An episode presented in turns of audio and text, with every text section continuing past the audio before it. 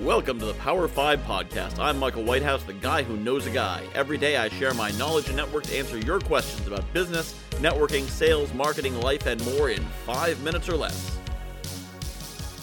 Is it okay to sell to someone we're networking with? Yes, and no, and maybe. It is certainly not okay to sell someone you are networking with. If you set up a one to one, a virtual coffee with someone, they are not expecting a sales pitch and they will not respond well to it. However, if you have something of value, if you have something to offer that will actually make their life better, then is it okay to not sell it to them? If you have something that will benefit them, if they've got uh, really bad sunburn and you have some really good uh, aloe gel, well, you'd be kind of a jerk if you didn't give it to them or sell it to them because they need what you have. So, sales has a bad name because sales, eh, when we think of it, we think of uh, Ned Ryerson from Groundhog Day, you know, the, the the life insurance salesman who accosts his friend that he hasn't seen since high school to talk to him about life insurance. Don't you want to buy some life insurance? He doesn't need it. He doesn't want it. And uh, this guy just sell, sell, sell, sell, sell. That's when we think of don't sell during networking.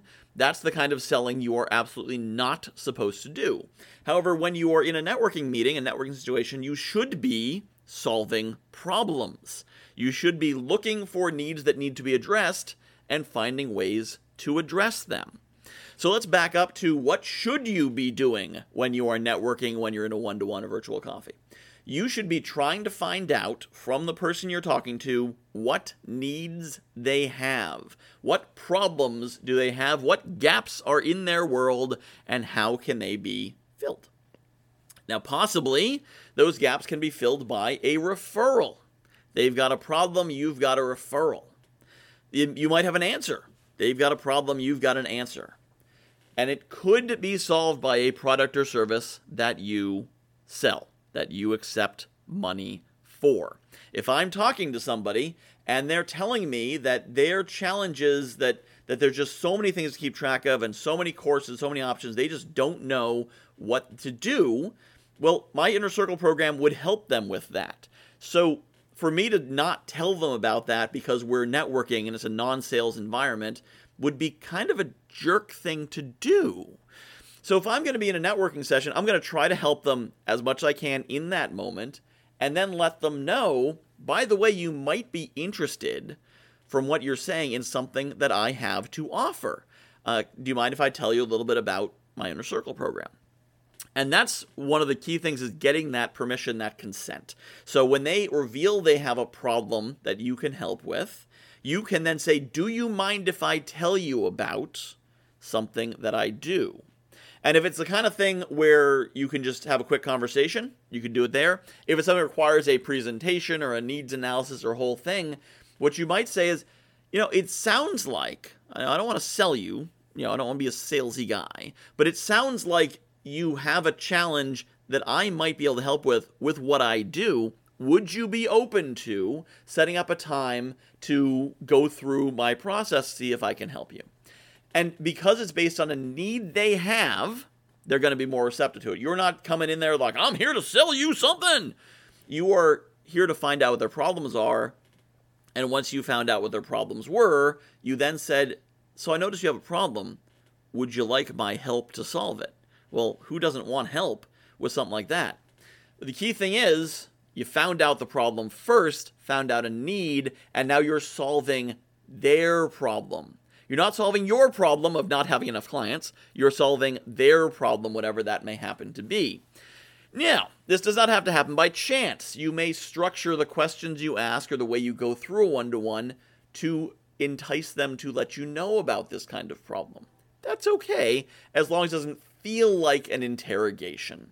So, is it okay to sell someone you're networking with?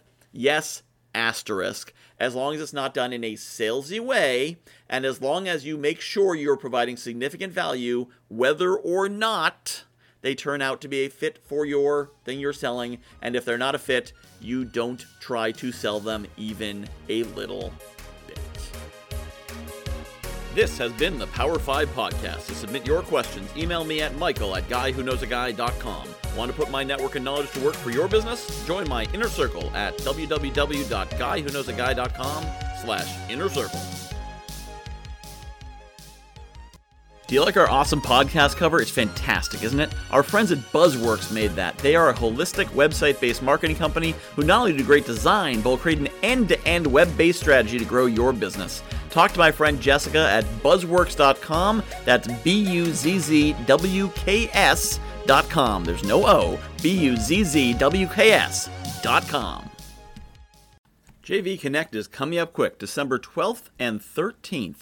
If you are looking for a networking event where you can meet people aren't looking to just pitch you or take, but actually want to collaborate, build strategic partnerships, joint ventures, maybe even find some mentors, some coaches, people to support you, accountability partners, who knows? If you're looking for good people in an environment that's not stressful, but is set up to give you a lot of great connections in an efficient amount of time, check out JV Connect. JV Connect.com. That's JV connect.com, December 12th and 13th, 2023. We'll see you there.